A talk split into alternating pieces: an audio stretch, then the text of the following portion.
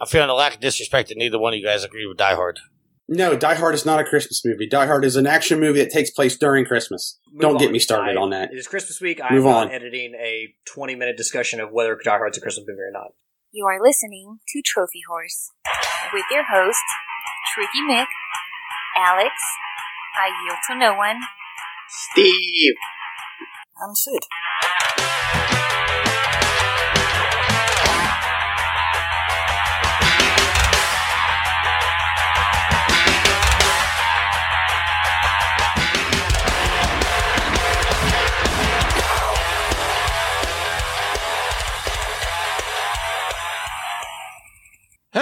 Everybody, and welcome to Trophy Wars. This is episode 459. I'm your host, Tricky Mick. Alongside with me, the man, the myth, the legend. It's Alex.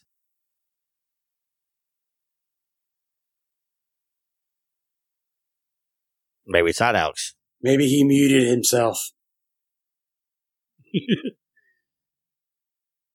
All right. While we're waiting for Alex, he brings the awesome. It's a yield to no one. So, fingers crossed. Live update. I am within striking distance to making it to my second in a row fantasy football league championship game. All right, hold on. Cancel this. Alex's computer froze. I, I see that. We can just keep rolling. You want to just keep going with the show? We can just keep rolling. All right. Uh, so you're in uh, striking distance of your fantasy football, huh? Yeah, my what right now? My opponent is on his last player, and I've got a tight end playing in the same game. We're just getting ready to go into the fourth quarter, and I am down just under nine points, and I have a defense playing Monday night. So as long as I can stay within that nine, 10 point window, I'm going to win. Unless like Cincinnati decides they're going to start playing football this year, which isn't going to happen. I've watched them all year. All right. All right. So uh, I am recording from the field, uh, aka from work. Uh, Yield, how have you been, sir? Uh, not too bad. I am now done for the year. So I mean, that's that's you're on, awesome. You're, you're on break. From, you mean you're break? You're on break from work? Yep, I'm on break from work. Took some PTO the first part of next week, and we're shut down to the first of the year. So I said, "Screw you guys. See you next year. I'm out." Um. Yeah. Unfor- unfortunately. I'm stuck at work right now. Okay, that's awesome. And um, I I recorded uh, the last episode of the year for Push to Plat, so that was fun. And Yeah. I, I guess CJ doesn't love me anymore. well, maybe maybe his listeners just like me better. That that's very possible because I'm not very likable. So, um, that's about it. I, I kind of chilled at the house today, watched some football, and wrapped some Christmas presents. Yeah, uh, the goddess and Sweet Mama D went over to my mom's house today because we were originally planning to do Christmas today. Um, and unfortunately, I got forced into work because uh, if anybody's from the, the Northeast, we had a little bit of snow up here. And of course, when it snows up here, everybody loses their, well, the city loses their goddamn minds about, you know, oh, we got to get all every inch of snow off the ground. You can't, there can't be a particle of a snowflake anywhere around. So I got forced into work today. How, how much snow did you end up getting? We only ended up getting like an inch out of it. Did it pick up steam as it made its way east? You know, honestly, I, and this is going to sound, you know, like a first world problem, but I honestly don't know because, and this is also going to sound con- uh, kind of like conceited or cocky. We in my district, we do such a good job of getting rid of the snow that it never really accumulates on our end. And then what we do see, we can't really judge because as we plow the streets, we plow the, the snow to the side of the street. So obviously, any, any snow that was in the street is now upon that pile. So I can't really guess. Uh, I know we were estimated to get between 8 and 16 inches. If I had to make an educated guess, I'd said we got somewhere close to 3. Oh, that's not much at all, especially for you guys. No, no, not, not for us at all. I mean, But, I, I mean, you I mean, I mean, for you guys, that's a dusting. Yeah. Uh, you know, we, we, you know, there's people still out golfing. Like, hey, I can find my golf ball. exactly. Um, yeah, but you know, like the also the thing with my job, and I'm giving a little bit of uh, you know secrets out here. Uh, you know, obviously I work for the city, so I get paid. You know, your the city tax dollars pay our salary, but when it snows, it's actually a federal budget. So we get paid from the federal government when it snows. So sometimes, you know, they say, let's, I, I don't know real numbers, so nobody quote me on this and nobody, you know, report me to, you know, give it out insider information or something. Let's just say the federal give us, uh, government gives us a hundred million in a snow budget for the year. If we don't use that hundred million, then the It federal government away. the next year, well, the federal government says, oh, well, you only used 80, so we're only going to send you 80 this year. So it's my opinion that the city goes out of its way to make sure it uses all of the federal budget to make sure it has the money for the next year. I got you. Which in which in a way it makes sense. Because next sense, because because next year could be worse than this year, and you need those man hours. Right, because if if we don't get the money from the federal government, then it comes out of the city budget, and then you got our dickhead mayor, and you know he's our he's my technically my boss, but he's a dickhead mayor. Uh, turns around and says, "Oh, well, we got to raise taxes, or we got to close this, or we got to do that," and you know, then all hell breaks loose. Yeah, or you got it. You yeah, there he is. We hear. You hear that? It's it's it's Santa Saunders. All right, so Alex, uh, welcome back, sir. How are you?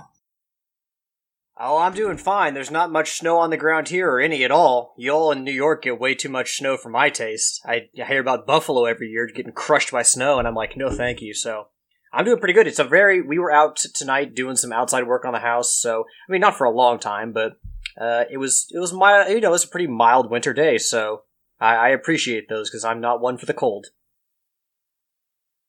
Well, Buffalo may be getting crushed by the snow, but they're definitely getting crushed in the NFL stands because they took the division for the first time in 11 years. Hey, speaking of that, the Jets won their first game of the year. Are you kidding me? It just came across my phone. Jets beat Rams for first win. Jags in position for number one overall pick. I, I, I swear to God, the, the Jets are freaking stupid. Why not just lose out? Suck for suck for Lawrence. Unbelievable. Hey, those number one picks don't always turn out. So That is true too. No, but if you've gone this far and you haven't won a game, just, you know, ride it out. Well, you're true. You're only what three, two, no, yeah, two weeks from the end of the year. You might as well just say, fuck it, give it up. Mail it in. All right. Just send me my check. All right, so let's do our updated trophy count. I am level 602, total trophies of 13,635 with 249 platinums. Alex. Still stuck at level 438 with a total trophy count of 7,106 and a platinum count of 107 in 106 games. My trophy count is a or trophy count. My sorry, sorry, my level is an astonishing 432 with a whopping trophy count of 6861 and an amazing plat count of 112. And Sid is level 511 with total trophies of 10,050 and 173 platinums. All right, so let's get into what we're playing. Mostly just Crash Bandicoot 4. It's about time. Uh, been on that grind for a while now, getting ever so close to the end of the game. I'm actually, I think, three levels away from the end of the game. Um, and just kind of periodically going back to try to. I'm trying to hit uh, as best completion as I can in my first run, so I'm not, you know, beating the game and then running back through the game again. I'm kind of just um, kind of Metroidvania in it and going back and back to later levels. You know, if I get stuck in one level or you know one level pisses me off, I'll go back into a level I've already beaten and and try to get some of the missing gems from that. And you know, our Rocket League Thursdays, Rocket Leagues at 7 p.m. on Thursdays. Been uh, the Frosty Fest is live right now, so I've I've been playing a pretty decent amount to try to finish off those and get the the items and rewards from the Frosty Fest. Yield, you've been playing much of the Frosty Fest? I've only got one to go. I knocked most of it out Thursday night. So, and, and that's just assists. That's the only one that I need. Um, I, I, I keep, ooh, speaking of which, I need to try to get on back on there and see if that, if that SUV's still there. I might buy that. That, that was one of the two cars I was wanting to get during the, their rocket pass, the old rocket passes, and I missed out on it. And it was in there for like 700 credits, and I've got nine. I actually got a, a new car from from one of my my drops. I got a uh, I think it was an exotic drop. It was a car body. It was a samurai car. Really? See, congratulations, because the two car bodies I've gotten, or the three car bodies I've gotten, have been cars I already own. Well, I've been getting good stuff out of the, the golden gifts this year. You know, the the uh, win ten games, I think it is. No, no, no. It's no, it's play twenty games and you get one of the golden gifts, like the crates that you can open, and you win ten games and it's the twenty k reward uh, uh experience. Yes, I, I I will definitely make sure I get all my golden gifts uh, before the uh, what is it, the fourteenth? I know it goes into January, but I don't know how deep into January it goes. I uh, yeah, anyway, whenever it expires, I'll make sure I get my twenty games, and I've already got my first golden gift, so I got four more to claim. Well, aside from a touch of the Rocket League guild, what else have you been dabbling in? Uh, World of Warship Legends. Been working on their advent calendar. Uh, I don't know if I said much about it last week. They started out on the 1st of December all the way up to Christmas Eve. And they've got a stat for you every day. This is, you know, like, this is how many Krakens you've gotten this year. This is how many medals you've got. These are how many games you've played, and yada, yada, yada. So when you flip the card over, you now have seven days to do the second challenge on the bottom. And at the, the top of it, they give you a standard freebie gift. You know, like the first one was three large crates and so on and so forth. And then on the bottom half of it is a challenge. Once you, once you open that card, you've got seven days to complete that challenge. Complete it, and they count it towards the bottom where they've got, uh, it was, what was it, six? I think it was 6, 12, yeah, 6, 12, 18, and then 24. And you get a prize at that. The 24th prize you get if you complete all the secondary challenges is you get a free tier four Russian destroyer. So I'm like, okay, cool. All I gotta do is just kind of play the game and, and, you know, complete the challenges. So I've been doing that. And then I, uh, fired up Just Cause 3 and have been kind of working my way through that. Is that a game you had previously played, but you're going back to maybe try to get the platinum now? Well, I had played it at a buddy's house when we go over for kind of our, our get togethers, and we just passed the controller around over there. And uh, the guys were over earlier this month, and I was looking for a co-op game to play, and I didn't have any couch co-op games. All my co-op co-op, I'm using parentheses here, is online co-op, and I was like, well, screw it, let's just play Just Cause. So I popped it in there, updated it, and started playing Just Cause Three because I'd been meaning to play it and hadn't gotten around to it, or I would just I would just finish a another big open world game, and was just kind of like, man, I don't want to dive into that yet because it, it's another massive open world game. So I just hadn't gotten into it yet. So, Tricky sir, are you back? Yeah, can you not see no, me? because Yield was talking, so I could just see Yield's icon. Okay, yeah, I'm back. You, sir, what have Um, you been playing? a little bit of Division Two. I hope you're hitting up that I Yule try- Festival uh, in Valhalla. No, actually, because you have to get to a certain part of the game, and I'm still in the early parts of the game, so I'm I'm not able to get it. But we'll get into that uh, topic later in the show. What else? Uh, and as I'm sitting at here work, I've been playing Valhalla. Uh, I'm working my way through. Unfortunately, I didn't upload my save to the cloud for my home PlayStation, so I had to backtrack a little bit on my work PlayStation. So I just got back to where I was, so now I'm doing that. All right, so uh, I am going to need your help, gentlemen, because I printed out some topics, but it didn't print out all the topics, so I'm going to have to jump back between my papers that you guys can see on the camera and my phone, so I'll be in and you know a little delayed in uh, updating things. This portion of the show is brought to you by Amazon. If you could and would, please stop by Proven Gamer first and click on any Amazon link and continue with your normal shopping. It doesn't cost you anything extra and helps out the site tremendously. All right, so our first topic today EA is acquiring Codemasters for $1.2 billion.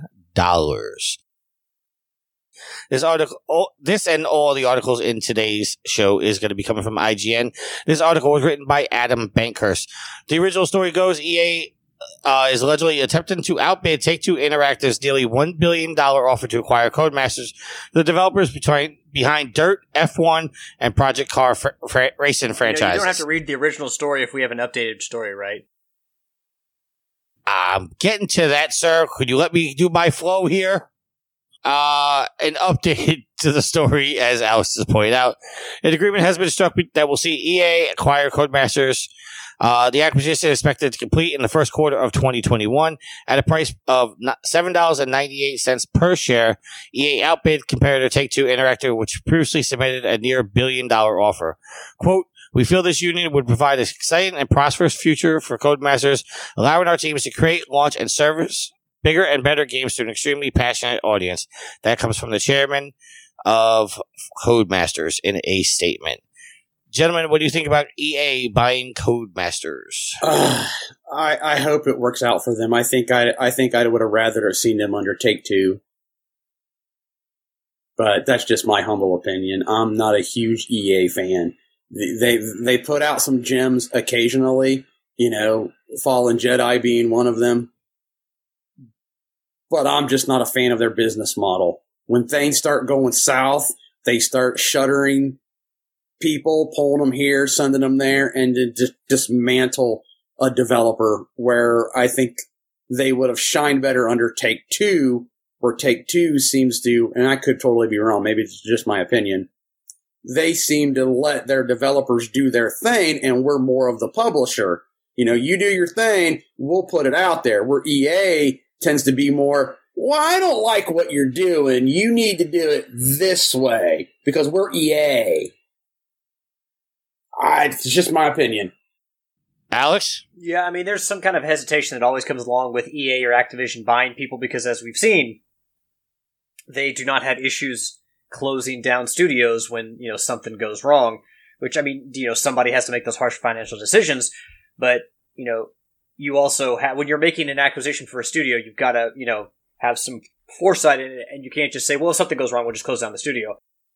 Personally, I mean, I think this helps EA, but also for Codemasters, I don't know. I, I maybe it gives them some, some security, but also since Codemasters has existed for such a long time, I don't really see why this was a necessary move. I mean, I guess it's you know always like, hey, if we're bought by a bigger company that's got more financial backing, we you know we're in a safer position as opposed to being an independent studio. But you know, it, like Yield said, with, with EA, there's always some kind of concern. And you know, personally, if it were me and my studio was getting bought, I'd rather go with Take Two.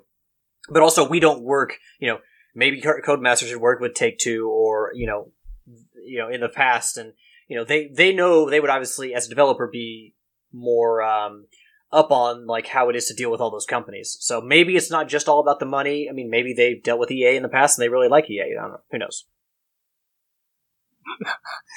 All right. So our next story is coming uh, again from IGN, written by Jordan Oloman. Gentlemen, this might excite you guys. Ghost of Tsushima Legends is adding unlockable God of War, Bloodborne, and other PlayStation costumes within the game. Sucker Punch Productions has updated Ghost of Tsushima Legends and a set of unlockable place, PlayStation costumes based on platform exclusives God of War, Horizon Zero Dawn, Shadow of the Colossus, and Bloodborne. The news was revealed in a tweet from the official Ghost of Tsushima account, which notes that the special costumes can be unlocked by playing any story or survival mission with each class to unlock the corresponding outfit. The outfits will be available until January 15th. And if you go to IGN, you can look at the pictures. The samurai skin is based on Kr- Kratos from God of War and is covered in, evocative bloody swirls. The Hunter class riffs offer Aloy from Horizon Zero Dawn with custom headgear and embroidered dress. The Hunter skin takes cues from Shadow of the Colossus with a Colossi mask and custom patterned garb. And finally, the Ronin Bloodborne skin is serving big Eileen the Crow vibes with his feathered pauldrons. It's a neat incentive to get players to check out Ghost of Tsushima's co-op mode. The source of this information is the Ghost of Tsushima Twitter. Why do we go through IGN? Like, why don't you just cite the Twitter? That that's like that's like a story originated on the PlayStation blog, and then you go to IGN and you read the IGN news story when you could just go to the PlayStation blog. Well, because I go to IGN to get most of our articles, and if it's there, then that's where I take the link from. But you're right. I should have. I, I should have just uh, once I read the article, I should have just took the news from the the I mean, you- Twitter you account. can- like, if- if But you're right. Like people can go to IGN if they don't have a Twitter account or they just want to completely avoid Twitter. But the pictures of the the models, the, the costumes are on the Ghost of Tsushima Twitter. So I just, I, I- it's just an extra hoop to jump through. We should just go to the source, which is the, the Twitter account. Absolutely, you're you're absolutely right. But let's get back on topic. What do you think of the skins there, I Alex? mean, I think it's really cool that they're you know paying homage uh, like to the franchises because you know it's not like you know you just you're out there playing as Kratos. All these different items are um, they kind of look natural with the samurai armor that you see the the legends characters wearing. So it all feels very natural. It, you know, it, it looks like it makes sense. It, you know, like I said, it's not like you're just unlocking a Kratos or a Colossi to play within the multiplayer mode. So I mean, that's really cool, and I think they were really well implemented. And you know, it's just a nice little touch. Like people really like Astro's Playroom and all the little touches to the history of PlayStation they had in there. And this paying homage to you know some famous like PlayStation exclusives, I think is a really good too. Good thing too. As far as like, I'm gonna be honest, I haven't jumped into back into Ghost of Tsushima to play Legends, and I don't know. Maybe it's something once I get done with Crash, I do. But I, I'm just not really feeling the uh, the desire to do it. It's nice that they're supporting it with stuff like this, but for some reason, I just haven't been pulled back in to play it. So, I was worried when you first were talking about this because, you know, skins, you, you just, you don't know what they're talking about when they say that. I'm looking at the pictures. Shadow of the Colossus is pretty dope. The Horizon Zero Dawn one, eh, I'm not loving it as much as I love the game. The God of War one, not that I've ever played it, and I've always given people, I, I love being the, the guy poking the bear about God of War, just because I can. But the God of War skin, that's the best one. I, I ain't lying. The the the blood swirl on the shoulder pads and the huge old devil horns. That's sick. Okay, uh, you, you guys are gonna have to help me out here because on my I'm looking at my phone right now and I'm not seeing which ones a which. Which is the one that looks like the the the rated he- mask with the feather sticking straight up? Which one is that? That would have to be Bloodborne. Yeah, that would have to be Bloodborne. I would agree because the second picture. Is, is it like a mask from Quadratus? Like the second Colossus Quadratus, that looks like uh, a mask in, in his image. yeah, the third one is Horizon. Yeah, because it's it's got the the blue eye paint for the archer. Yeah, Okay, and the last one, that's God of War. the the big ass horns is God of War. Yeah, the one with the hu- the one with the huge devil Okay. horns. Okay, okay, I'm sorry, I interrupted you guys. Okay. No, no, no. You're you're fine. We're we're, we're just agreeing with you on the last one. All right. So I mean, so you're not worried about this anymore, Yield? Well, no, not not that I've seen the pictures. When you first hear people are putting skins in and they're basing them on PlayStation characters, you initially think of, oh, good, we shoehorned Kratos and we shoehorned Aloy into a really good Japanese story. And then you look at the pictures and you're like, no, we just took those concepts of those games and made them into Japanese armor. So it does, like I said, it looks really good. Like I'm not thrilled with the Horizon one, but I don't really think there was much that you could have done with it. I just don't love it. But the God of War one is freaking dope.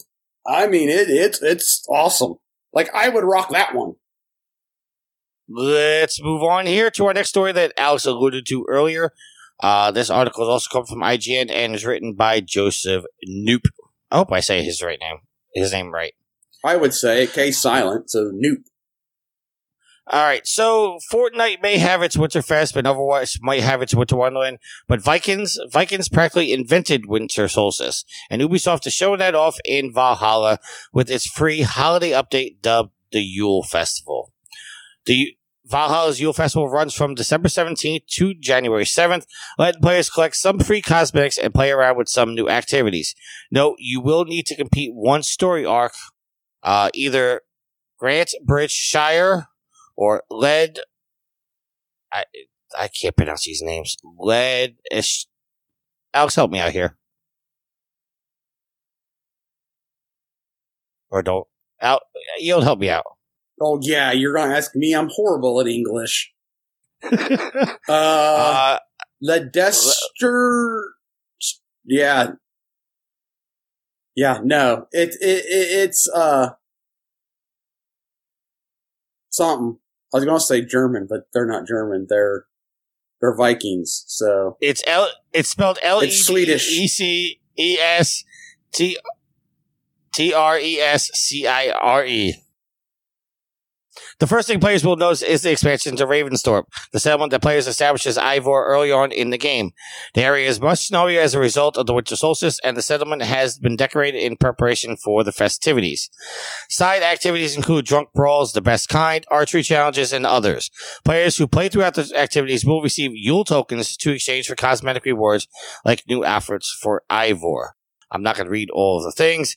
Uh, starting December 22nd, players can also purchase the Niflheim theme in the Ubisoft store, which includes a stunningly blue set of winter armor, a reindeer seed, and even turns your crow into a little ice dragon. Players who have an artistic side can try their hand at Valhalla's community contest. Players can submit a photo or video for a chance to win Valhalla's official artwork and 50 euros worth of in-game Helix credits. That runs from December 17th to January 1st. Details can be found on the Assassin's Creed's Discord or Twitter. I'm not going to go read the rest of this, but at least Assassin's Creed is getting into the holiday spirit. I think that's pretty cool. Unfortunately, for people like me that will possibly pick this game up way late, um, I'm going to miss out on all of it. But I think it's still pretty cool. Are you buying Assassin's Creed? I thought you didn't like Assassin's Creed. Uh, I haven't played any of them, but I do now have. Well, see, I have. I picked up the Ezio collection, and I have Black Flag, and Okay. And so uh, a buddy of mine has uh, one and two, and he let me put his copy of uh, what was it, two or one of his copies came with the first game, so I put it on my system, and I went to play it during quarantine and it was like, "Oh, you need the disc to verify this game." And I'm like, Oh. "Darn it!" So I'm like, "Hey, dude, let me borrow your Assassin's Creed again. I want it. I needed to verify the game so I can play because it downloaded to my system." He couldn't find his copy, and I was I was just going to buzz through one, even though there was you know there I know there's no platinum. I was just going to buzz through it, so that way, as I played through two, and then the Ezio collection, and on the Black Flag, as I started playing the Assassin's Creed games, I would get all these references. I know I don't have to play one. I can start with two, but I just wanted to. That way I knew the references because I know they make nods back to the other games. So, and, and they make that they and they often make nods back to the first game as well. so that's why I just, I wanted to play it. So that way I was aware of what was going on. All right, Alex, your thoughts on the uh the Yuletime I mean, festival? it's clear that these kind of events, it's like seasonal events, are very popular in games because we're seeing more and more games do them. I mean, like right now, like Animal Crossing, Fortnite, Rocket League. There's so many different events going on, and I'm sure that helps bring more and more people back to the games. Maybe they've stopped playing, or maybe you know, it just brings a lot of excitement to the games. It's a little potentially a little bit more jarring for people who are playing these games during the summer. It's like, oh, okay, there's a holiday event going on right now. Um, but for us, like here in the U.S., where it's actually winter and Christmas is this week, it's it's a really cool thing to have the game and see events going on in the game that kind of celebrate what you're going through in real life right now. So I, I like it. I mean, like Alex said, it can be kind of da- daunting. It, it- you know, like, like I look forward to the Rocket League events. So, you know, now we got the Frosty Fest going on. I've got one going on in World of Warship Legends. As Alex said, you know, Fortnite.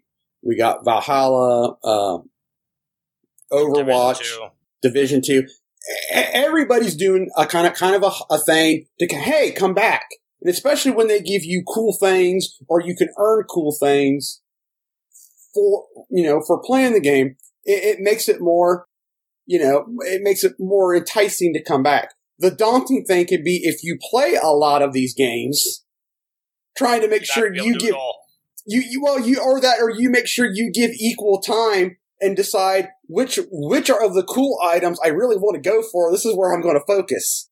So And well, I mean, the cool thing about this is that Ubisoft didn't necessarily need to do it to bring people bring people back to Valhalla because people are already playing Valhalla. It's a newer game, and it's also like it's really cool to see you know how I, I'm assuming that they're like they're like it's not just the same Christmas celebration that we would have here in 2020. Like you're going to see hopefully some authenticity to you know the celebration that the main character would kind of you know within that time period expect to have.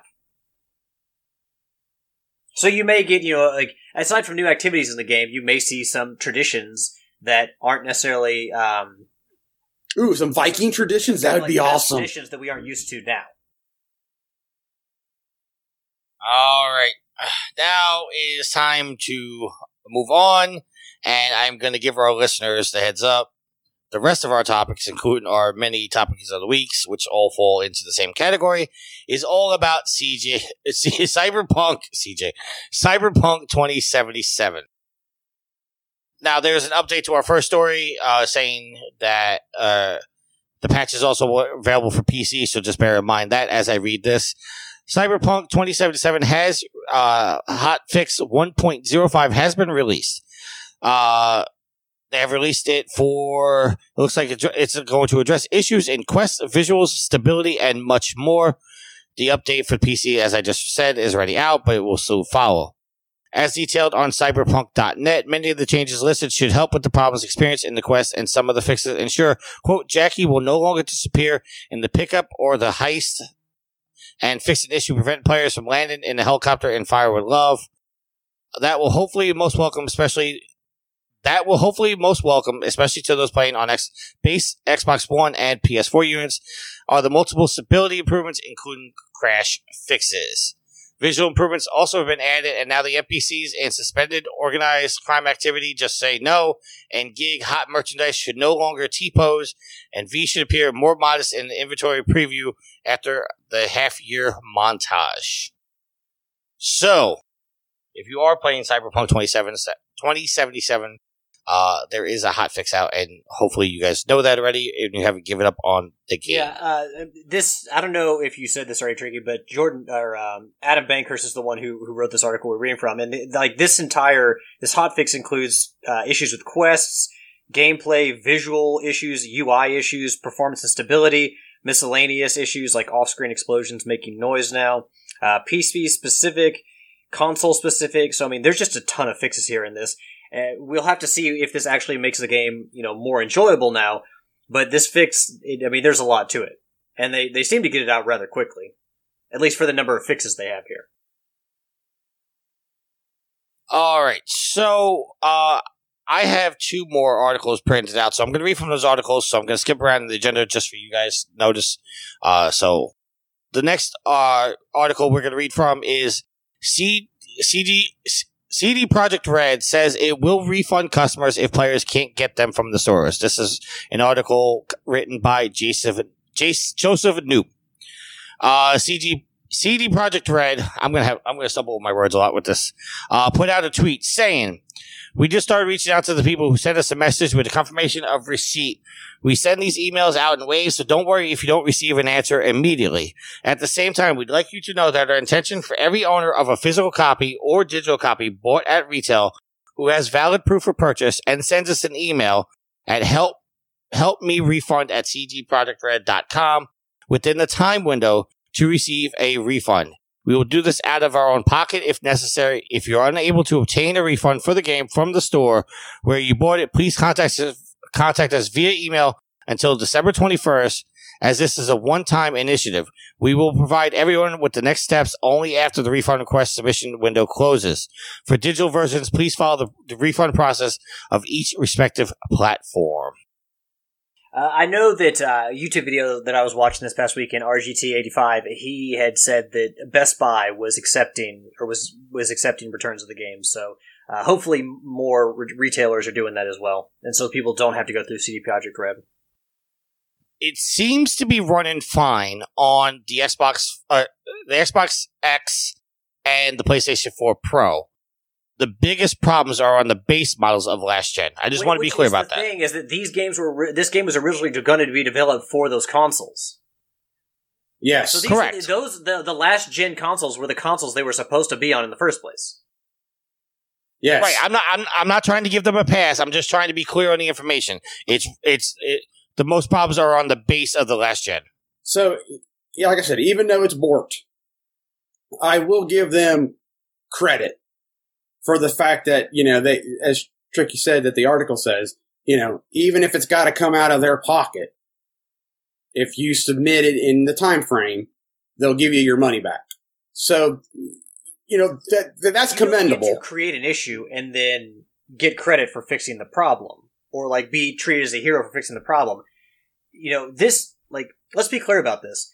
They advertise this game, the PC footage of the game, so that everyone thought the game ran really well, and then they released buggy versions of the 4 and the uh, Xbox One that they knew should not have gone out. So they essentially Yes. lied to consumers by showing them footage that was not running on consoles that they were trying to sell them on. Yes, they're also trying to sell them on PC, but There should have been some kind of footnote saying that this or was don't, PC don't yeah, video. exactly. But they should not have. What is very clear is they should not have released the PlayStation 4 and Xbox One versions yet. And uh, from what I, do- I mean, what else could it be? Then they they got to a point, like leadership got to a point where they said, "We can't delay this game any longer. Throw it out there, and then we'll just fix it as we go." on something like C, C- you know, Cyberpunk 2077, you may not be using your own money. You might be using investor money. And there comes a point, even after the multiple delays, investors want their money. And there may have come a point to where it had to hit the shelves. There was no more, you know, we, we need two more months. Yeah, the problem with the problem with that is that their stock has dropped considerably. The value of their company has dropped considerably because of those actions. Hold on one second, because actually, what you're talking about leads us into our next article here. Oh, Uh, okay. this article, this ri- this is written by Joe Screbbles, which is a made up name. Yes, don't give me cra- crap for that saying that, Alex. Uh, CG C- CD Project Red addresses why it didn't delay Cyberpunk 2077 again. I'm going to read this article in its fullness because there's a lot of information here. I'm going to go as quick as I possibly can. Uh, go give this article a click because you're going to get all the information from me right now. CD Projekt Red said it didn't feel unusual, quote, external or internal pressure, end quote, to launch Cyberpunk on December 10th. It explained that the decision was not to delay the game was, at least in part, because it, quote, definitely did not spend enough time looking, end quote, at the compromised last gen versions. The company explained that in theory, it could have released the game on PC only. In Which they should have done. In an unscheduled investor call, senior members of CG Project Red were asked whether the company felt they had to release the game before 2021. Senior Vice President of Bu- Business Development Michael Nowoski replied, quote, I wouldn't say that we felt any external or internal pressure to launch the game on that date other than the normal pressure which is typical for any release, end quote. With major issues present in the base PlayStation 4 and Xbox One versions of the game, not to mention persi- not to mention persistent bugs in upgraded last gen, next gen, and PC versions.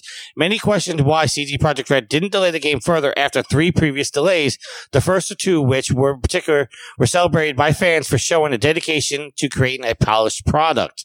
In fact, Nowolski simply implied that the company simply did not realize how broken some versions of the game were. Quote, it is more th- about us looking, as it was previously stated, at the PC and next gen performance rather than current gen. We definitely did not spend enough time looking at that. So, End so quote. hold on. So you didn't. So they were going to release the PlayStation 4 and Xbox One versions before the official 5 and X and S versions, but yet they they were putting more effort into looking at those and issues in those, and not the ones they were releasing first. So this is just gross negligence all around by them. Well, yeah, that, that that's just piss poor quality control. And excuse me for saying that, but I mean, if if you you're blatantly admitting that we didn't take the time to look at the older generations, which the game was originally designed for, I, yeah, Alex is right. That's just gross negligence.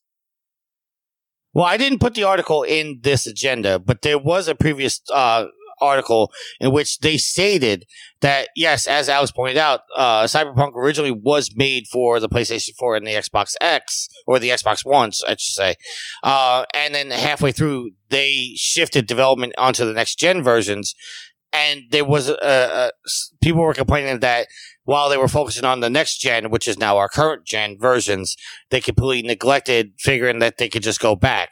I, I talked about this last week where uh, one of the problems that I'm hearing it, it, with Cyberpunk on the base old gen systems is that the fact that the game is looking constantly looking for mem- memory to render all the graphics, the cities, the buildings, and all that stuff. And it ain't there. And the other systems just don't have that memory, so it's constantly looking to render it, and uh, because it doesn't have the memory, it can't render it. All right, so going back to the article, uh, as part of the same line of questioning, the board was asked how the game passed certification on the Xbox and PlayStation, which appears to come down to trust from console companies. Quote, in terms of the certification process and the third parties, this is definitely on our side. I can only assume that they trusted that we were going to fix things upon release, and obviously that did not come together exactly how we planned. End quote. In a separate question, the board was asked if the company could have simply released a PC version of the game on December 10th and delayed a console release. Quote, in pure theory, if we had decided that one day before the launch, then yes, we might have released just the PC version. Uh, end quote. He went on he went into no further detail about whether those discussions took place. However, he went on to say that uh, make clear that it would have been impossible to release a next gen only version alongside PC. Quote, next gen consoles have a completely different version of the game. So it's not like we could have decided at any point to recently, quote, flip the switch, end quote, to say, and change the old gen version into the next gen version and release only on next gens. As you may have noticed, there is no native next gen release. The game runs on next gens and takes advantage of the next gens, how the next gens are performing. It's not like we had a next gen version uh, in our hands and decided to keep it on the shelf. CG Project Red formally apologized for the below par version of the game released on the PlayStation 4 and Xbox One and informed customers that they could apply for refunds after receiving the console version of the game late. Uh, IGN posted a 4 out of 10 review on the base console version, saying it, quote, fails to hit even the lowest bar of technical qu- quality once you expect when playing on lower end hardware. That is the article. Well, here, here's the thing this game first appeared in 2012, so we're talking eight years ago. In that time, instead of trying to put it, because the PlayStation and Xbox, you know, the 5 and the X and S just came out this year. That's eight years. So just develop it for the 4 and the 1 and the PC and don't even worry about next gen until you. The 5 and the, They and could the, save and the themselves X. a lot of trouble just by staying on the 1 and the 4. Yes. And, and, and, and, and, and then release a next gen version uh, May of next year. All I got to say is I'm glad I listened to my gut. Well, I mean, like this is a thing. I, like I've heard how much like people enjoyed The Witcher and how good those games are, which you can see in the in the scores, the critical reception for those games. But after this, like I've never played any of those games, but after this, like imagine if you're someone in the first game you pick up from CD Projekt Red is, is Cyberpunk, and you're and you have all these technical issues. Are you ever going to trust that developer again? See, I, I said that when CJ and I were recording. This, I'm glad I held off because if I'd have picked this up and it was buggy as all get out, their next game, I may not even give it another look. Once I hear CG Project Red hooked to it, I might be like, nope, I'm done. And it could be the most awesome game of the year. And I'm just going to be like, nope, don't want to hear about it. Y'all screwed me once. Uh, yeah, tricky. Do you have access to the other like uh, the other topics, the other parts of this topic, or the the news stories, or do you need me to go into those? No, no, I, I, I got it. I just wanted to complete all the ones I printed out. All right. So our next story, which I think is the most important part of all this going on. Um, again, this article is coming from IGN and this is written by Jonathan Dornbush. A headline reads, which is just enough, uh, for a topic. Sony has removed Cyberpunk 2077, 2077 from the PlayStation Store. Will offer refunds to PlayStation customers who already bought it. And apparently, Uh, this article, sorry as I'm reading off, it- but in, in another article we have here, CD Projekt Red actually talked to Sony before Sony did that. So there was discussions between Sony and CD Projekt Red before that game was removed from the store. Well, yeah, I, I was going to get into that because I was going to say the article that we have actually has two updates. I just wanted to go to uh, uh, read a snippet from the original story, and then we're going to go into the updates. Uh, Sony Interactive Entertainment has confirmed it will give players 20, uh, players of Cyberpunk on the PlayStation 4 or on backwards five, uh, PS5 backwards via backwards compatibility refunds for purchase of the game, but the platform holder is taking steps a step further and actually removing the game from the PlayStation Store for digital purchase, quote, until further notice. In a newly posted re- in a newly posted refund related page, SIE confirmed its intentions to offer full refunds to all players who purchase Cyberpunk via the PlayStation Store, while also committing to delisting the game for the time being. The company's full statement reads, quote, SIE strives to ensure a high level of customer satisfaction. Therefore, we'll begin to offer a full refund for all gamers who purchased the game via the PlayStation Store. We'll also be removing the game from the PlayStation Store until further notice. Once we have confirmed that you can that you purchased Cyberpunk 2077 via the PlayStation Store, we will begin processing your refund. Please note that the completion of the refund may vary based on your payment method or financial institution. And it goes on to say how you could actually uh, request a refund. Then there was one update. Uh, hold on, I'm trying to do this on my phone, so give me one second. Me find the, the first update. Uh, the board update says the board of CD Projekt has com- commented on Sony's decision to yank Cyberpunk from the store, noting that the decision was undertaken following our discussion with Sony Interactive Entertainment regarding a full refund for the game for anybody who bought it. I'm paraphrasing there. I didn't actually quote it. All copies of the game previously purchased digitally on the PlayStation Store remain available for use by the res- respective buyers, confirmed CG Project in the statement. Gamers can still buy the physical versions of the game in retail and mail order stores. Cyberpunk, uh, CG Project also asserted that all digital and physical copies of Cyber, Cyberpunk 2077 will continue to receive support and updates. It makes sense that people who already bought it would have access to it because, you know, if you buy a game and then it gets delisted from the store, you still have access to that game.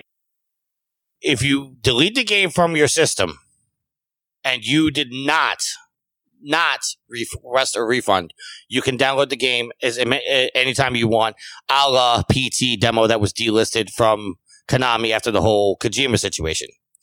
If you request a refund, then they'll block you out of it because you've asked for your money back. Then you cannot access the game anymore because essentially they're taking the game back. No, but I was just saying generally as a rule, like if you have a game on your console that you bought, like say you bought Scott Pilgrim before it was delisted, you still had access to that game even if you know they took it off the store. Correct. But I, I, I just I want to be clear that anybody that requests a refund don't expect to keep being able to play the no, game. No, exactly, exactly. Let me be let me be a little bit further here, clear here, because I'm not exactly sure how this would work. Let's say you requested a refund from Cyberpunk or from Sony for Cyberpunk, and it's still on your system what Sony's basically going to do is remove the license so you can't access it. I don't know if you guys have ever game shared. I have but not, if to be clear about that. You do, okay, so let let me. All right, let me do this. Let's say, Alex, I gave you my account. Okay, my account information. You put it on the account uh, on your system, and you downloaded Assassin's Creed Valhalla. Unless my account makes your system my primary account, you can still download the game, but when you go to access the game, it will tell you you don't have access to play this, and here's the link to the PlayStation Store so you could buy the license for it. So if you have requested a refund and it's still on your system and you didn't delete it, you're not going to be able to access it. Now, whether or not if you requested the refund and you deleted the game, are you able to download it again? Again, I don't know, but I would assume that if you are able to download the game, it's just going to lock you out until you have to go buy it from the store again. All right, we should also mention that it is still up on um, Microsoft's counterpart to um, the PlayStation Network. I don't know exactly what it's called. Is Xbox Live still? Uh, it's the Xbox Store. Now, I sent you guys a picture. Uh, did you guys get the picture earlier yes, that I texted? Yes. So they have. They is still. They are. Microsoft is also offering refunds, uh, but they're not taking the game off the store. They just have a little message that says this game players may experience um, issues with gameplay. So basically, they're telling people, "Hey, you might have issues if you buy this game." I can't remember exactly what the here. Let me. Uh, since I got it in the the text, let me go back and just read it. Um. Okay. Uh, users may experience performance issues when playing this this game on Xbox One consoles until this game is updated. So they let you know that you might have performance issues, but they're also not taking it down. Which, to be clear, Microsoft had a deal for marketing with product, CD Projekt Red for this game. All right, so let me get into the second update to the story. Uh, CD Projekt Red has vowed to bring Cyberpunk 2077 back to the PlayStation Store as soon as possible in a statement to players. On Twitter, the company released a new public facing statement. I'm just going to read the statement. Uh, it's a little hard to read on my phone, so give me a second. Following our discussion with PlayStation, a decision was made temporarily to suspend digital distribution of Cyberpunk 2077 on the PlayStation Store. You can still buy physical versions of the game in brick and mortar stores and online. All purchased digital and physical copies of the game will continue to receive, receive support and updates as we improve our performance. According to our knowledge, starting today, anyone who is not willing to wait for updates and wants to refund their digital copy of the game can do so, as I s- say earlier in the show. Uh, and then it says, we are working hard to bring Cyberpunk 2077 back to the PlayStation Store as soon as possible. Man, how much like for Sony to actually remove it from the the store? Like, how many complaints and refund requests must they have? Because they must have gotten to the point where it's like, fuck it, we're not dealing with this anymore. Because obviously, to take those phone calls and deal with those requests, like that's like a, a part of their labor force. They have to vote for that, and you know, clearly they were like, we would rather just not deal with this. Well, let me ask you guys a question because this this brings up a, a, a larger question, uh, and it's not necessarily related to Cyberpunk. You know, Yeah. We we talked about it earlier uh, in one of the articles. I don't remember which article it is at this point, um, where they said that they questioned how this game made it through certification through the PlayStation Store, and CG Project Red said that it probably passed through certification based on their uh, the trust that you know they're a, a, develop a good development company and honor their mistakes. But the question I remain to you is: if a game is broken as Cyberpunk is right now, do you f- applaud or do you fault Sony for pulling it off the store for people that want to buy it? I mean, honestly, I think I mean people if they want to buy it can still go buy the physical copy. I honestly I think it's Sony saying we don't want to deal with this because obviously it takes labor and effort from them to deal with this problem, and it's just better if like honestly if if there's problems with that widespread, I think it's better just to take it down and not let people deal with it. Because as you know, Sony should not have to take that on. They shouldn't have to deal with these issues because you know, but you know, partially like as as we mentioned before, there's a level of trust there that I guess just let CD Projekt Red put this on there, even when it shouldn't have been on there. But I mean, in the end, CD Projekt Red is the one that's liable and responsible for this. But Sony trusting CD Projekt Red, I mean, maybe there's just no possible way they can check every game that comes in, and maybe that's why that's a thing. But I mean, like, I, I don't like. I don't think Sony's heroic for doing it. I don't think Sony should be like yelled at for doing it. I think they just needed to do it so they didn't have to deal with all these issues refunds and stuff. Why does Sony want to take that on? It's just something that should have been done. You don't you shouldn't be applauded for it because I don't think it's it's necessarily for gamers. I think it's for Sony so they don't have to deal with the headache. See, and the only reason I'm asking that is because uh, if you're playing Cyberpunk right now on a Series S or X or a PlayStation Five, it's running fine. I mean, it's not. It obviously, it still has its bugs and stuff like that, but it's not having the issues that the base last gen systems are having. So, just if I was interested in playing Cyberpunk and I buy all my games digitally, I now don't have a way to buy the game that I in the way that I want, and I have a system that could could run it. That's why I'm posing the question. It's like, is Sony going too far by actually removing it from the store just because they don't want to deal with the the headache of everybody calling in and no, complaining? because here's because here's the here's the thing. You still have access to go buy the disc copy of the game. I'm sorry that it's not a Yes. perfect ideal situation where you can have the exact copy of a game that you want. But goddamn, there are people starving in the world. There are people who don't have adequate drinking water. You having to go buy a physical copy of a game is no reason for a fucking complaint. Suck it up, bitch. all right, all right, Wow! fair. He enough. told you. If someone wants to complain about that, well, I can't get the digital copy. I'm just, I'm just done with Sony, or you know, I'm so just put out by having to go buy a physical copy. Shut the fuck up. That's how you really feel. Yeah. All right, all right. How, how do you really feel on this subject, Alex? No, go ahead. No, no, no. I, I was posing that to you, and then Alex kind of So- jumped in. So I no, I don't. It, it for someone like you, Tricky, who probably bought the digital version of the five, it, it, it sucks.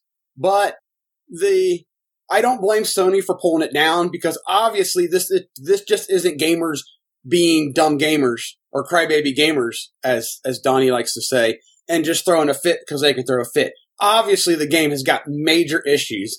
Obviously, Sony got a boatload of requests for refunds or complaints about being sold a broken game that they're just like, you know what? It's it's not working.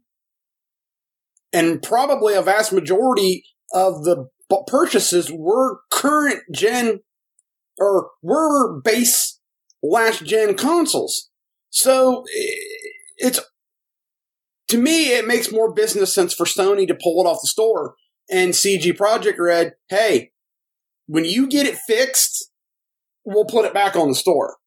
Until you get it fixed, it's coming off the store. And this is why it makes more sense for CD Projekt Red to have focused on the on the PlayStation 4 and Xbox One because that's Yes. where the bigger install base is, and that's where you were going to sell more copies. You know, obviously PC is a huge user base too, but focusing on the five and you know the or the um the the newer console releases instead of you know making sure everything was good with the four and the the one, like focus on the four and the one because that's where most of your money's going to be made as far as the consoles go. And, well, and- and, and especially since they admitted that the five and the one are working on the four, ver- four and sorry, the five and the X Uh, version. it is very confusing. yeah, yeah. So the game is running on the four and the one version. It's just being up. It, it's being upresed. You you you admitted that in an article. Why would you focus on those versions? You focus on the base version. If the base version works, it's going to run even better on the five version. It's like you did it ass backwards. And for for anyone really who did. you know listened to my rant earlier and is like, "Well, Alex, on the PlayStation Five digital version, I can't buy a disc-based copy," then you can wait because you waited for this game for eight years. Thank and you. Waiting another three to Thank six you. months, even after all the delays, you can wait to buy the game. Preach. All right, uh, let, let me just uh, l- let's go to another article that I actually skipped over and didn't. Uh, I, I wanted to do before we got into all this. Uh, this article is coming from IGN again and Adam Bankhurst. Uh, and now this is a problem for all players of Cyberpunk. Those playing Cyberpunk should be aware that the save files get above 8 megabytes. They may become permanently corrupt and unstable. Bullcrap. Fix it. Redditor Ma- Magic Taco Sauce posted a PSA on alerting others to the issue and on GOG.com, which is owned by Cyberpunk developer That we CG should Projekt point out that that's good old games. Uh, is that I actually didn't know that stood for that. Good So old thank you. Uh, he offered us re- offered a response uh, that's not overly promising. Quote: Unfortunately, the save is damaged and can't be recovered. The statement reads. Please use an older save file to continue playing and, and try to keep a lower amount of items and crafting materials. If you have used the item duplication glitch, please load a, a save file not affected by it. The save file limit patch may be increased in future patches, but the corrupted files will remain that way. GOG.com saying that, quote, might be increased in future patches may not be the best news, but those who love to collect everything and wish to craft a ton.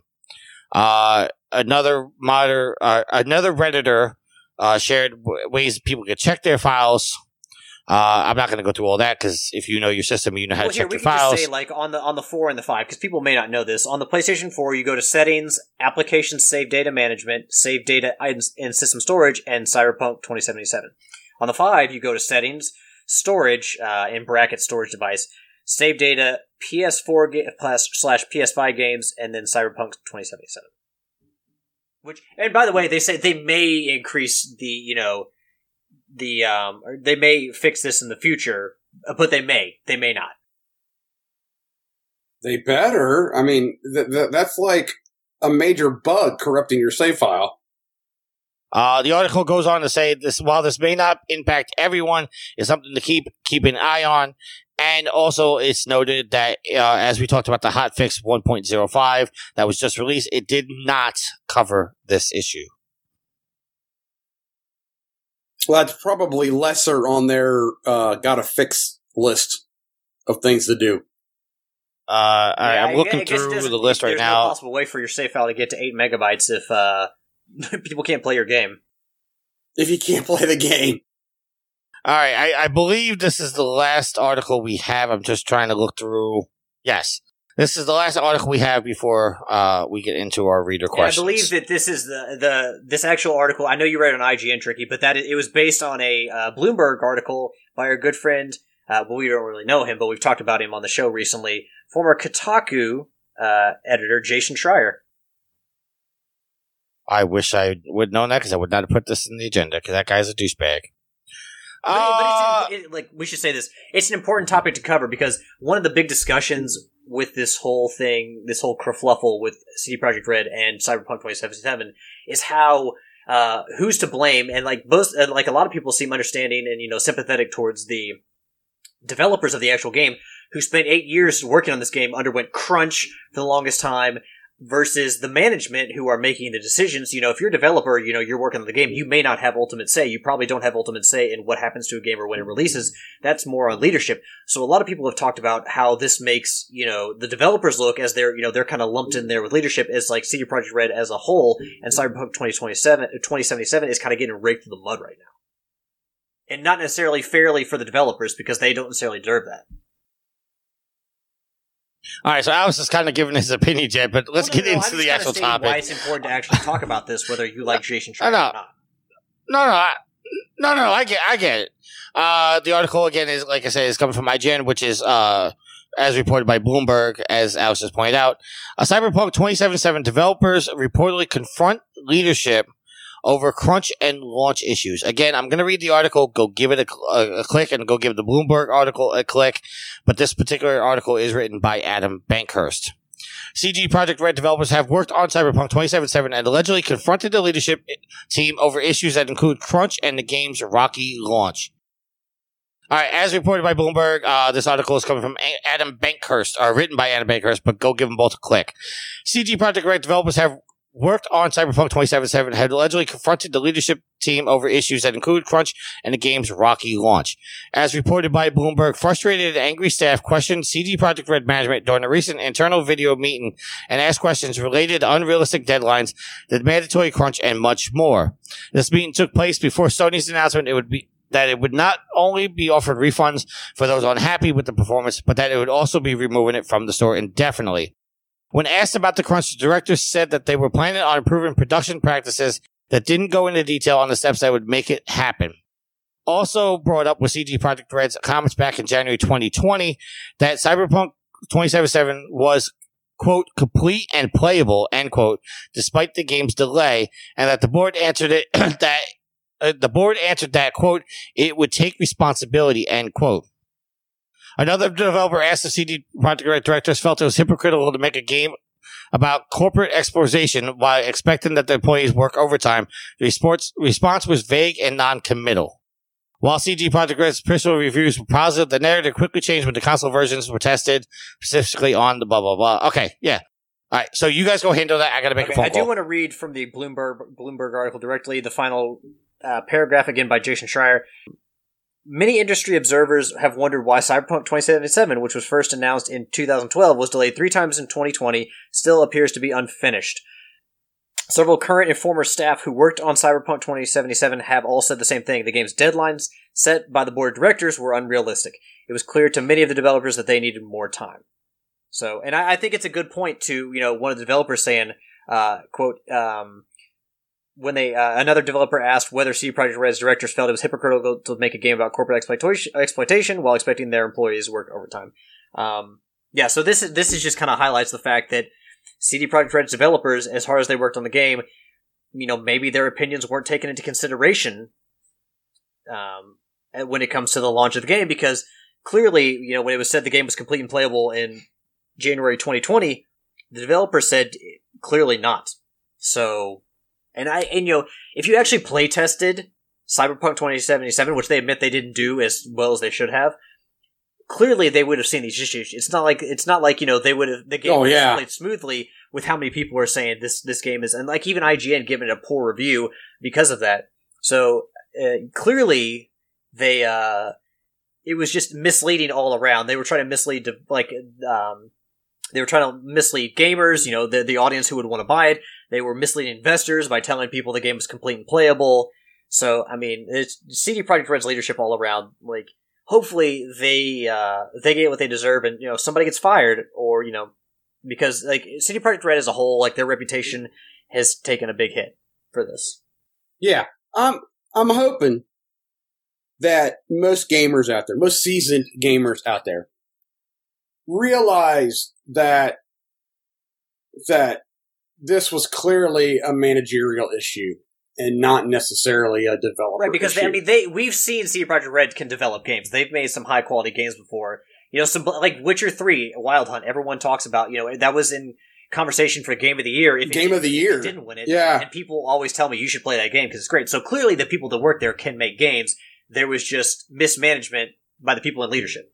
Um, and and if you're a gamer listening to this episode and you are giving the devs what for, make sure that you give the management of the devs what for, because as more articles are coming out, it's obvious that the devs were even like, "Hey, yo, what are you doing? This isn't ready," and management's like, "Nope, out the door it goes."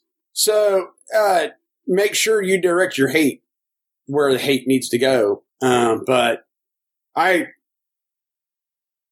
they released a broken game. I feel bad for them because I mean, the, the, I feel bad for those who worked on the game because you put eight years of your life into this game. I was hyped for it when it was announced and this, this is the kind of launch that can kill a studio.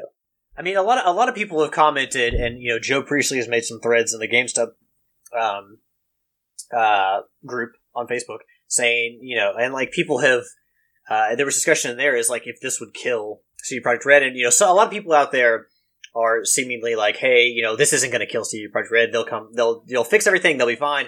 I think a lot of people. if hell, go ahead, Yield.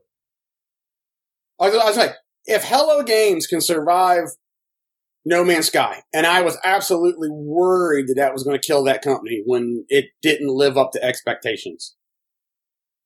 CD Projekt Red will weather this storm. Well, we can certainly we can certainly hope so for the people that work there. Yeah, but but they got to make it right.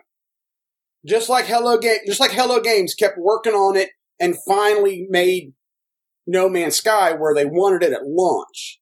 CD CD Projekt Red needs to make the base version of Cyberpunk 2077 work and people will still praise them. They'll be apprehensive, but at least you kept working on it. You just didn't throw your arms up and go, well, there ain't nothing we can do about it. We got your money. So in the video game industry, because there is so much money at play, and you know, like million, like tens of millions, sometimes hundreds of million dollars put into these projects, it's it is not like it is feasible to say that a bad game or disappointing game or something that doesn't meet expectations can kill a studio. Now, a lot of times, you know, we saw Yes. Disney kill off its entire video game development studio uh, years ago, Huge even though they put out good games.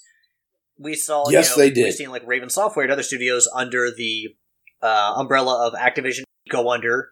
You know, just because you know if, if financials aren't there or there's a swing in financials and you know there are money issues, well, they got to close. They got to do something. You know, maybe they overpurchased and they've got to just get rid of some studios, cut down on employees, that kind of stuff. The thing that about CD Projekt Red that is maybe is they're an independent developer. They're not part of another studio. They're not. They don't have uh, a parent company, which to me, with a parent company, you know, and you have you know funding that is decided by another group of people, leadership, you know, of that company, then yes, you could potentially be in danger. Whereas if CD Projekt Red still has the funding, they, you know, they they can continue on because only CD Projekt Red can decide if they're going to close. But I think that you can't understate how much their stock has dropped, and not just their stock, but the reputation and like the view of that company as more and more stuff comes out. While it may be unfair to the developers, you know, for people to mudsling at CD Projekt Red, you know, it kind of, you know, you live and die as a company. It's like a, it's like a football team. Like if that studio goes down, it's not like, oh, well, these people can still keep their job. Like it, it's like the studio lives and dies all together. Uh, I mean, you would, you know, if there was some mismanagement there or, you know, some oversight by gross negligence by leadership and they can just say, hey, we're going to, you know, as a studio, we need to move forward and this person or these people, they, they didn't do their jobs. We need to get rid of them and fix internal issues within the company. That's great. But, you know, don't understate the kind of damage that this has done, not only financially but also to the reputation of CD Projekt Red. Like I said, they're not part of a larger company, so that will help them because again, only they can decide if they close down. But just saying, "Oh yeah, they'll be fine," like you know, video game is big business, and also when you miss, it's it's very detrimental. So don't just be like shrug it off and say, "Yeah, they'll be fine." Like there's more to it than that. Oh yeah. So Well, the, So- the- uh, hold on. Neil. Go ahead, I, go just ahead. to po- I wanted to point out something. Um, there, there was another report. I didn't find the article for it when I was trying to find the agenda, but there was a report stating that the developers were pissed off because the management felt like they had to get this game out before 2021, and if they delayed it again, it wouldn't hit their financial goals. So that's also another thing to consider in in the anger of why this game was pushed out the way it was. Well, ultimately, it's always about money. So anyway, I was going to say, so CJ made a very ironic comparison. No Man's Sky was toasted for the lack of content. But that that is different from having a game that has content but is not playable. Well, and it, but, but that, that was the ironic comparison. And then now you've got Cyberpunk 2077 that's got so much content, it don't work. I don't, overall, I when it, when I look at this, and you know, I I don't want to be the guy that says you know I told you so or anything like that, but I just had this feeling that I posted this on uh one of the Facebook groups. I don't remember. I just felt like this game was going to come out and disappoint a lot of people. I didn't think it was going to be like this. I just thought it was going to be overhyped. That too. I mean that that I mean to be honest, that's what I meant when I said that this is going to disappoint a lot of people. Well, here's- I didn't think it was gonna have this we many don't know if the problems. Game uh, for a lot of people, we don't know if the game is going to disappoint because there may be an underlying game there that people really enjoy, and a story and characters and a world that they can really like just jump into. But with all the technical issues, people can't actually get to the game. I understand technical issues are part of the game because of the code, but you can you know fix those and like once the technical issues are hopefully gone, like there's still the game there. So I don't know, like the technical issues and the bugs and limitations, like that's where the disappointment is. I don't think it's within the game itself. Because the game's clearly not finished. I don't think it's the game itself because I'm not hearing any stories of somebody saying the game is bad as far as the gameplay of the story. I'm just the only stories I'm hearing about the game being bad is that it just doesn't work and it's unplayable. That, but I I don't know. Like I was never really hyped for this game, and obviously I don't want to see any any developer or publisher you know suffer this much. But the, as Alex uh, and Yield have pointed out many times in the show, this is just it, it, to me it seems like a, a very big lapse in judgment and management and some management issues uh, some management personnel should definitely feel the wrath of this like this is not okay that you can't you alex you you texted me a picture in the in our little group chat that said that uh, they've lost over one billion dollars. 1.8. due to these report I launches. was 1.8 billion in, in valuation based on their stock plummet. Billion dollars. That's a shitload of money to lose on a launch of a game that's been in development for eight years. Hey, they also made all their money with all the pre-orders. Yeah, it doesn't help if you're Yeah, getting but now refunds. how much? Yeah, how much? How much money do they still have left after that? well, that'll be another article for first of the year. All right, so I, I think we kind of. Uh, not, I don't. I don't want to say we've beaten the dead horse, but uh, I think we've gotten to the point where. We, We have made you here. informed. Yes, we have made you informed. All right, so let's get into our reader questions.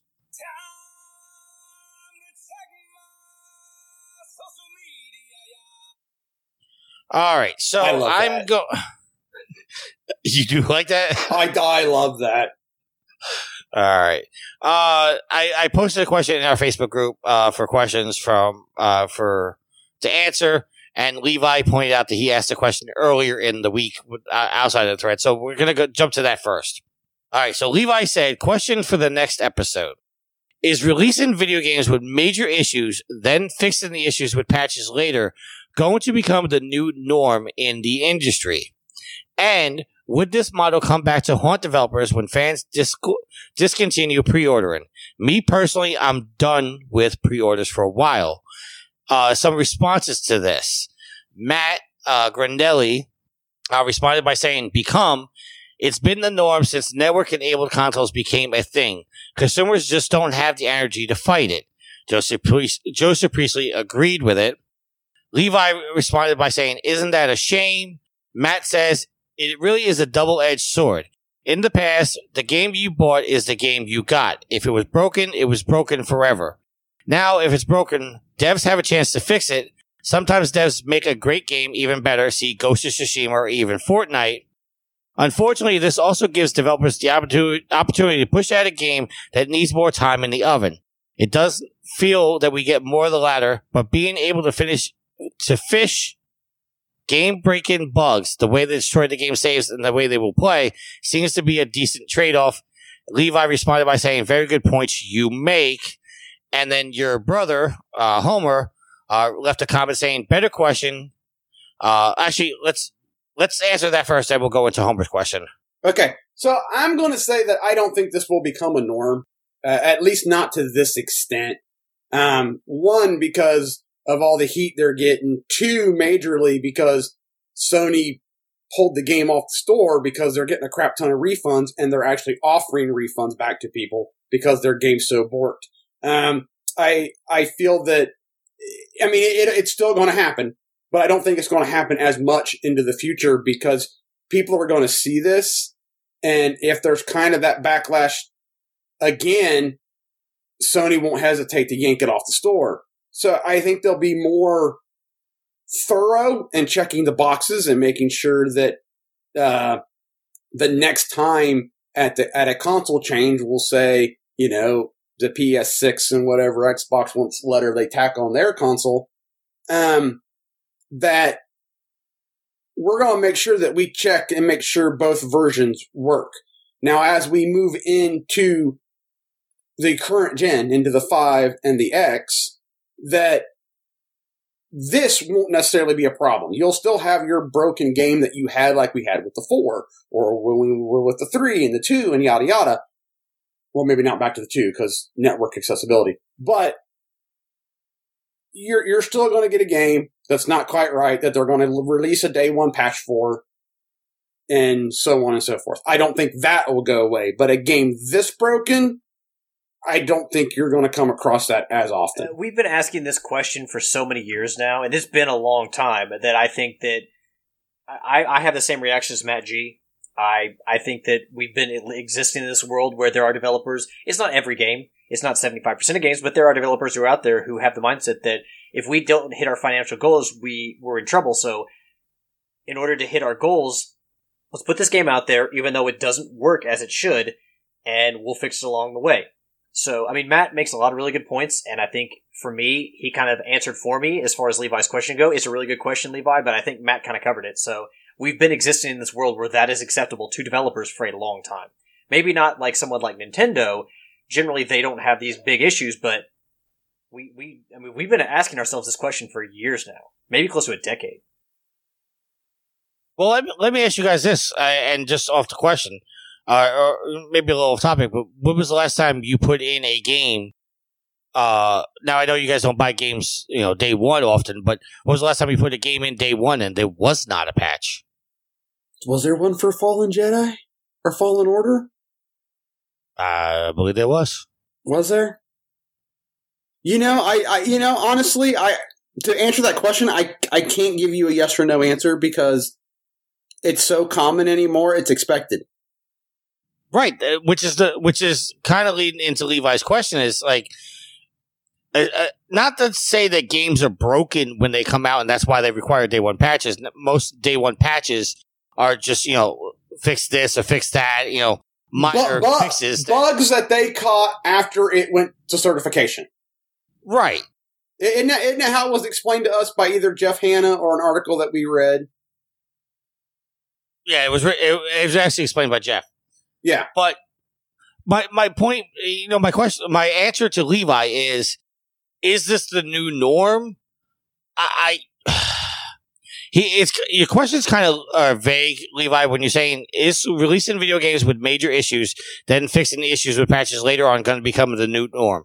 Now, your question about video games with major issues.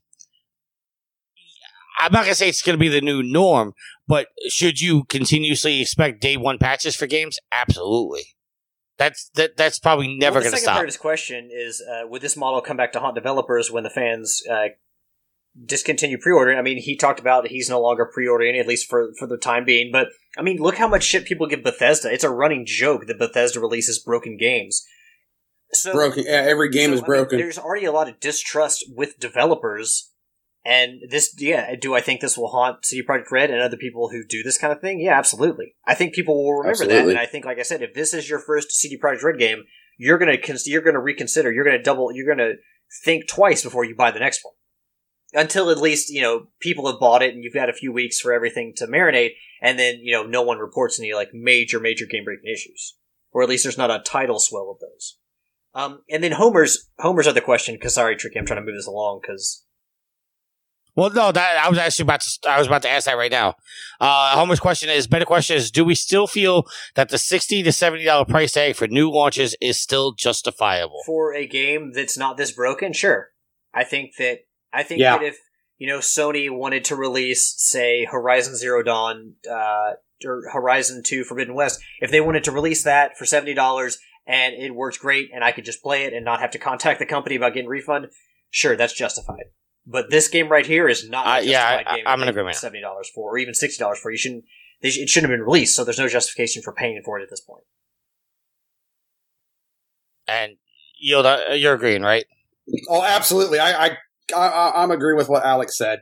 Well, except for the if the the the, the last gen version of those games, no, not seventy bucks. But we're if we're talking five and up versions, yeah, I I, I ain't got an argument with that. Yeah, I'm, I'm okay with it as well. All right, so back to the original question. Uh, Homer starts us off by saying, "What are your guys' favorite must-watch Christmas specials every year?" I'm just gonna uh, start it off by saying the only Christmas special that I watch every year is the greatest Christmas movie ever made, Die Hard. I mean, there's 24 hours of 24 hours of Christmas argument. story. That's a pretty usual thing. Like my dad always has that on when we go over there to open presents and stuff. Uh, the Garfield Christmas special, which Homer was watching today.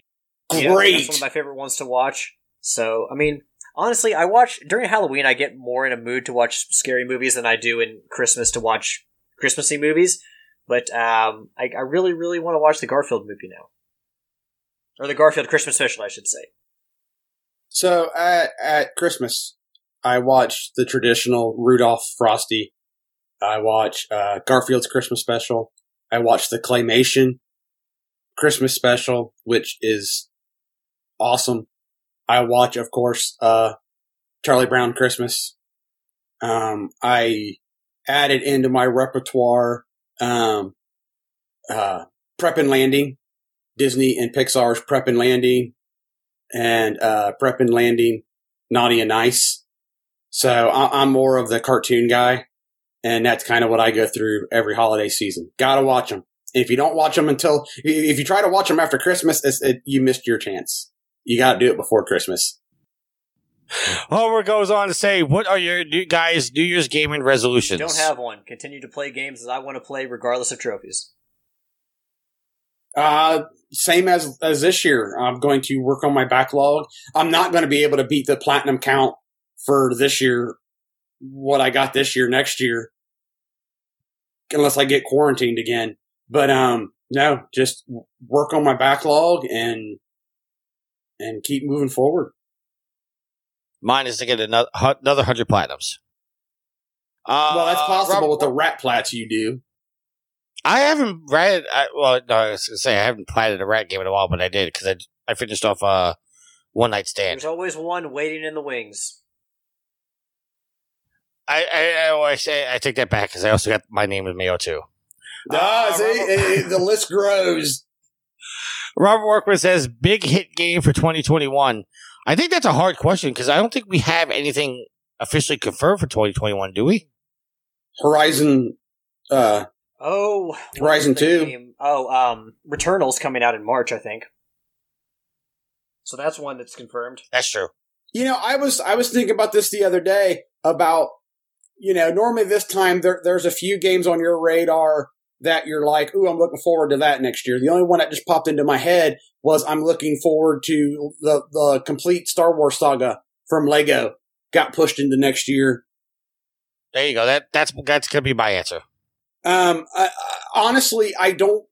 I think Horizon's coming out, so that would be right now. That would be my big game that I'm looking forward You know to. what? I'm gonna say whatever whatever collection they release for the Zelda 35th anniversary next February is gonna be the big game of the year.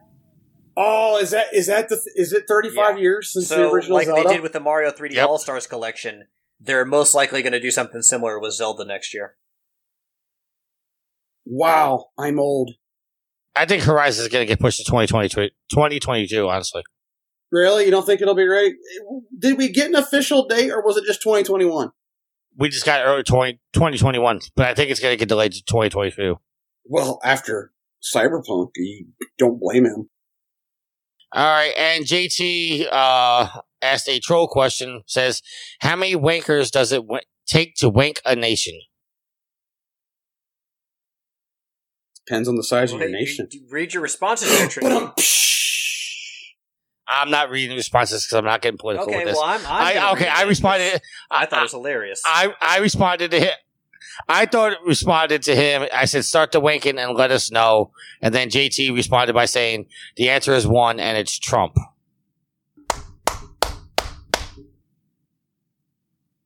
I don't know which one of you guys is clapping. that would be Alex.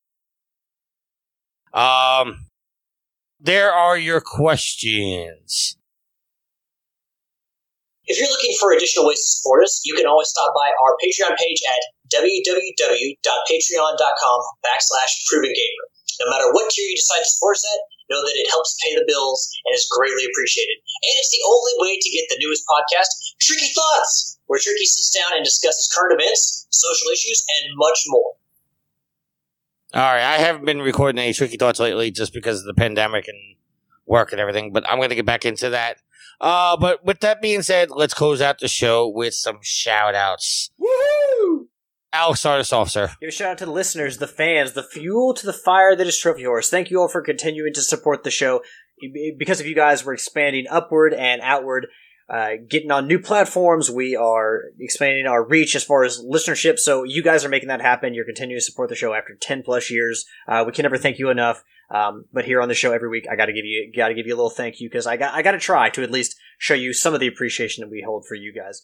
Give a shout out to Tricky and to Yield for recording tonight and diving deeper into the CD Projekt Red thing, which is all anybody seems to want to talk about recently. Um, and I, That was the only news stories all week. huge news stories, though. I mean, like, how often do you see something like this come along? And last but not least, I want to give a shout out to my uh, loving, awesome girlfriend Ashley. Uh, moving into the the holiday season uh, last week for last week was my birthday. We did all kinds of stuff, just going around, driving around, looking at, at holiday decorations. Uh, and we went to um, a walking tour through one of our local parks. They did a, a kind of a light setup show there, so that was a lot of fun. Ashley kind of took me that to, for my birthday. And as, as just kind of we move into our, our next Christmas together, uh, the fourth, no, the third, yeah, the third Christmas together, uh, I just want to give a shout out to Ashley. Yield. So I would like to, to give a shout out to the pimps and the madams of the whoredom. Thank you for downloading, listening, interacting, helping us ex, uh, expand the reach of this little podcast that we none of us probably figured we would still be doing ten years later. Um, shout out to Tricky and Alex for showing up to record tonight. Tricky, being the trooper that he is, recording from work. I know it's a pain. I I I, I feel your He stopped playing video games long enough to record. yeah, I, I'm I'm I'm being sarcastic about all of this. Um, whew. I don't know if I gave it last week, but I'm gonna give a shout out to my niece who was able to get her um one weekend of her Nutcracker ballet in. I, I know she worked hard on that, so a shout out to her. Um, shout out to CJ and the Push to Plat community. Uh, I recorded, uh, well, it would be Friday and it is the last episode of 2020. So I hope you all enjoy it if you listen to it. Um, and lastly, hopefully I get it out before I sneeze.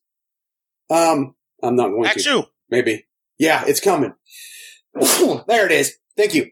I want to give a shout out, or not shout out. I want to give uh Merry Christmas to everybody out there. Thank you. Hope you all have a great Christmas. Enjoy it. Um, I will be off next week because I got Christmas to do. So I will see you for the last podcast of 2020. Wait, wait. You will see us, or you have seen? We have seen you. No, you will see me on the last podcast for 2020. We are going to record it. No, no, we're recording on the third. So no, you will not see me till next year. You're not or hear me till next year. No, I just said I got Christmas to do. Ah, screw that. Well, we were supposed to do it this weekend, and they pushed it the next weekend. So now that means I'm not here. I'm here this week, but not next week. All right, and I want to give a shout out to the listeners. Thank you very much. Uh, shout out to Alex for recording a big motherfucking twerp you to yield for not warning me. He knows what that's about. oh, Alex, he finally started watching Mandalorian. Oh well, sir. Wait, you're already into season two? I, I finished it last night. So, so, so let me tell you, I, I, I gotta tell you, dude, that even gave me the heebie-jeebies. I ain't lying. I texted my buddy at work, and I went, dude, that even made me cringe. Ugh. Dude, all right. I'm I'm gonna try to say this without really spoiling anything because obviously uh, the listeners know this is involving spiders of some sort. Giant. Just just when you thought it was over, and that mofo drops on the ship. but made me jump. Oh my god! All right, let's go. Uh, with that being said, if there's nothing else, Bye. until next week, happy trophy hunting.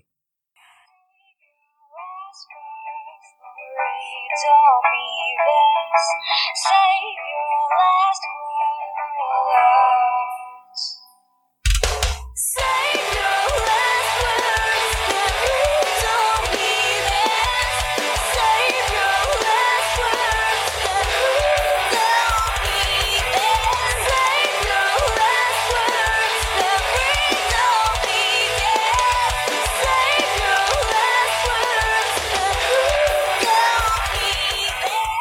The theme song is Venus by the band Even off their album Seen It. Permission granted by the band and 12 Stone Records. You can find them on Facebook by going to www.facebook.com slash Even Philippines.